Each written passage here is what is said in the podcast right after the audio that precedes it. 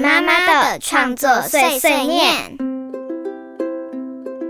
Hello，大家好，我是爱唱歌的星子。你今天唱歌了吗？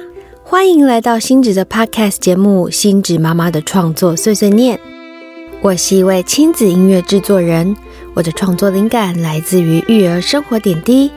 节目中除了会和大家分享这些歌曲，也希望和家长一起交流经验，让我们陪伴孩子们幸福快乐长大。今天跟大家聊聊阅读。这集节目中会谈到如何培养孩子阅读的习惯，以及阅读能给孩子们带来什么好处呢？在这之前，先让我们来听这一首《看看书》。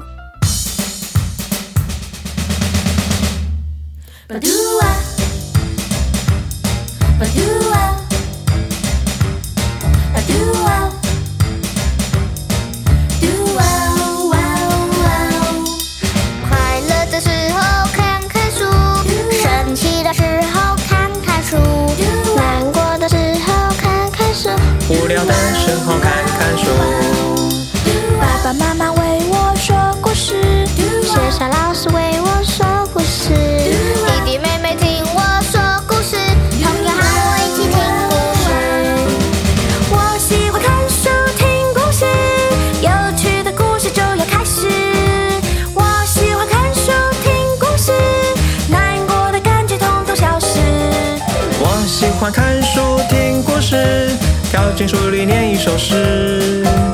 我喜欢看书听故事，看书是件快乐的事。你们喜欢看书吗？我从小就是一个非常喜欢看书的小孩，好像是从我学会注音符号开始吧。我从那时开始变成一只小书虫，无时无刻都想看书。吃饭的时候看，上厕所看，连上课和练琴的时间都被老师和妈妈抓到在偷偷看书。这里的书指的是除了课本以外的书。我小时候对于读学校的教科书倒是没有那么认真的。吸引我的是那些童话故事、历史故事、漫画书，还有当年从中学到很多知识的汉生小百科。这个爱看书的习惯从小到大一直没有改变，直到现在，阅读还是我生活中很重要的一部分。当我有了孩子之后，我也和我的孩子们一起阅读。我的小花生和小米粒是从多少开始看书呢？他们从婴儿时期就开始看书了。或许你会问：给婴儿看书，这么小看书对眼睛好吗？他们看得懂吗？小婴儿看书不是让他们看懂的，他们看的书是帮助他们接触这世界的桥梁。根据儿童视觉发展研究指出，零到六个月左右的婴儿，因为视网膜结构尚未发育成熟，他们所看到的世界是模糊而黑白的。黑白色的图像书可以帮助他们的视觉启发，用手摸的摸摸书可以刺激他们的触觉。到了六个月以后，宝宝可以开始分辨不同的颜色，透过书本上鲜艳的颜色，能让视觉的刺激更进一步。我之所以从零岁就开始和我的孩子们一起看书，那是因为我希望能跟他们一起培养出阅读的习惯。因为啊，阅读这个活动在儿童的认知和语言发展里占有很重要的位置。对于还不认识字的孩子们来说，图画书可以开拓他们的视野和想象力；对于看得懂文字的孩子们，阅读能打开一扇又一扇探索世界的门。阅读的时候，孩子们会学到新的词汇，也能学到文具的运用逻辑，能够帮助孩子提升写作能力和自我表达的能力。你可能想问，那要怎么让小孩养成阅读的习惯呢？其实这个习惯是潜移默化、慢慢累积而成的，重点是要持续的陪伴，从念读出声音的亲子共读开始。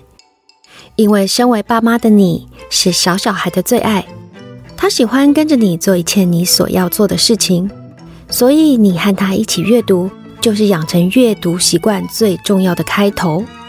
你可以依孩子的喜好来挑选书籍，譬如两岁的小米粒现在疯狂的喜欢交通工具，于是我们最近看的都是跟交通工具有关的绘本。他尤其喜欢赖马老师的勇敢的小火车。找一个固定共读的地点和时间，我们家就是睡前的床上，记得灯光一定要充足哦。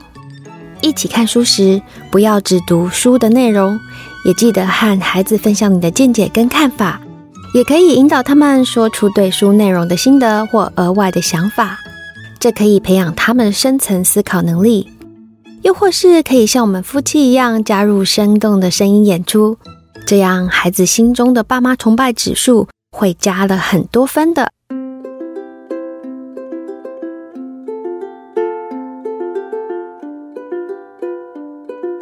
再来要跟大家分享一下，阅读能给孩子们带来什么好处。首先，阅读能够帮助孩子们认知抽象与真实的概念区别。举个例子来说，如果你告诉一个从来没有看过彩虹的小小孩说，彩虹是由红橙黄绿蓝靛紫这七种颜色合成的，但因为孩子没有看过这些颜色，所以没有对这些颜色的真实概念。这些词汇就对他没有意义了。借由图画书，我们可以把颜色介绍给孩子，这样讲到彩虹的时候，孩子们就有能力去想象那些颜色了。再来，透过阅读，孩子们可以增加词汇量，发展认字以及语言能力。这一点不一定只有对孩子来说有用，对任何学语言的人来说，阅读都是最好的语言学习方式。我十四岁刚去加拿大的时候，英文除了国中课本上教的单字之外，对话只会说 yes 或 no。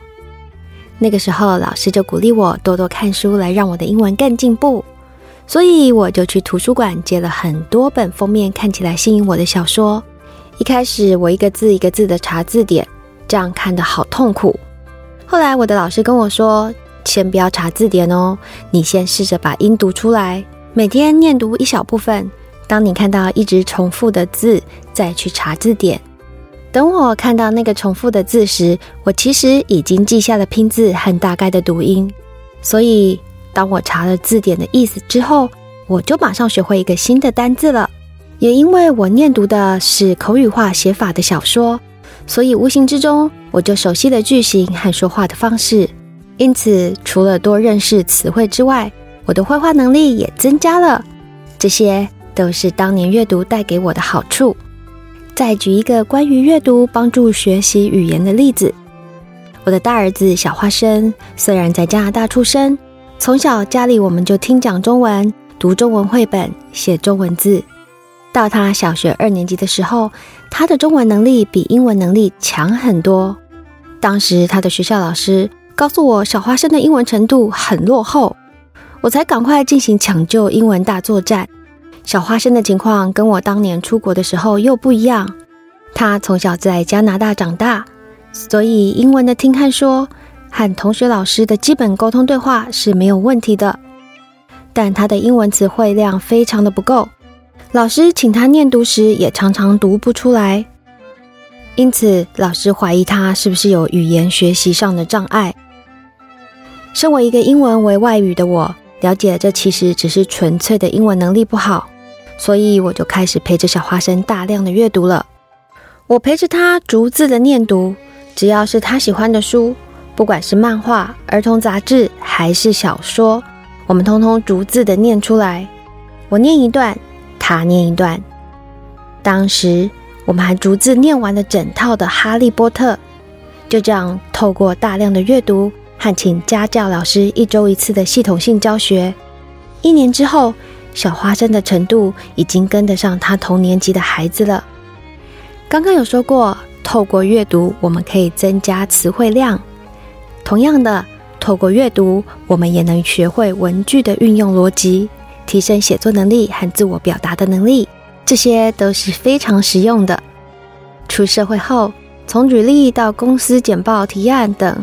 都会运用到写作能力和自我表达的能力，这几项能力都是相辅相成的。但阅读一定是这些能力的启蒙。小花生的老师曾经这样跟我说：四年级前，孩子们是 learn to read，学习怎么阅读；四年级后，他们则是 read to learn，借由阅读来学习。也就是说，到了中高年级，阅读是一切学习的根本。每一种科目都离不开阅读能力，就连数学也需要阅读能力来理解应用题的题目呢。那么，阅读对孩子们的语言发展有帮助之外，还有什么好处呢？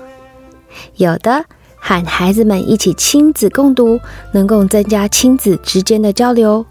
不会认字的小小孩，总爱缩在爸爸妈妈的怀中听讲故事，爸妈口中的世界对他们来说就是那么的有趣。和孩子们一起阅读，我们可以一起认识、探索世界，一起沉浸在想象中。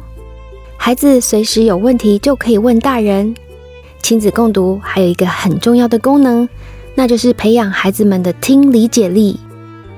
小婴儿们学习语言的方式就是从听开始，先会听才会说，然后才理解。不认识字的孩子，借由听爸妈念读和讲解给他听。来认识书里的内容，之后他会自己看书了，才能更深刻的理解书本里的文字和句子。我们家的亲子共读时间都在睡前，爸爸和小花生一起读，我读给小米粒听。即便小花生已经五年级了，看得懂书上所有的字，他还是很喜欢听爸爸读给他听，因为爸爸会用声音演戏，会加入自己的见解。还会告诉小花生很多他之前不知道的知识。小米粒因为年纪还小，耐心有限，常常共读绘本到一半，他就跑去玩一下他的小车车。所以我也很常玩声音的角色扮演来吸引米粒。我来念一段绘本《果果不挑食》的段落，示范一下我是怎么念故事给我的孩子听的。每次吃饭，果果都会和妈妈闹脾气。我不想吃肉和青菜。果果嘟起嘴巴，可是这些食物里住着各种营养精灵，可以让你长高又健康呀！我不要。果果把头转开。这天中午，妈妈说：“果果，今天午餐我们来烤披萨好不好？撒很多很多起司的披萨，你来帮妈妈的忙。”好，果果好兴奋，他喜欢吃披萨，因为有软软的起司。他也喜欢当妈妈的小帮手，就像刚刚星子示范的那样，爸妈可以用声音来角色扮演，也可以邀请孩子们一起加入哦。亲子共读，在这忙碌的生活里，是难得可以放慢脚步，和孩子一起沉浸于书中的亲密时光。除了亲子共读的方式之外，如果是让孩子练习自己看书，他们也能够培养专注力。以及一个我一直觉得很重要的，那就是自己娱乐自己的能力。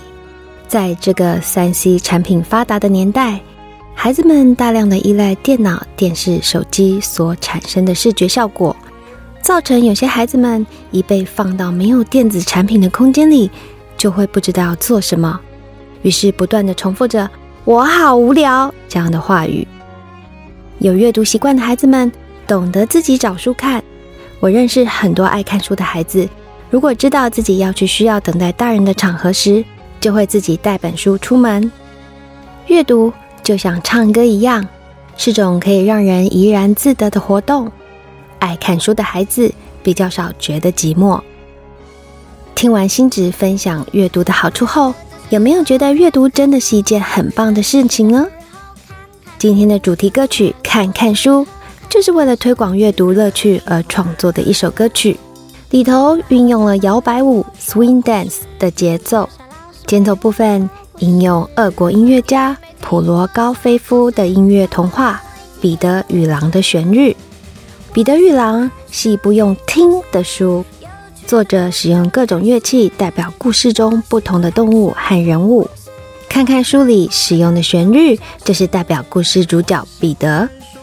在这首歌中，我们学习用耳朵来阅读，希望让孩子了解，除了用眼睛看，还有很多感受故事的方法。家长和老师们不妨在教孩子听唱这首歌时，也能听听这部音乐童话作品。今天的分享就到这边。如果喜欢星子的 Podcast，记得订阅节目以及分享给周遭有需要的朋友哦。也欢迎留言告诉我你对这一集的想法和建议。星子妈妈的创作碎碎念，我们下一集见。快乐的时候看看书，生气的时候看看书，难过的时候看看书，无聊的时候看看书。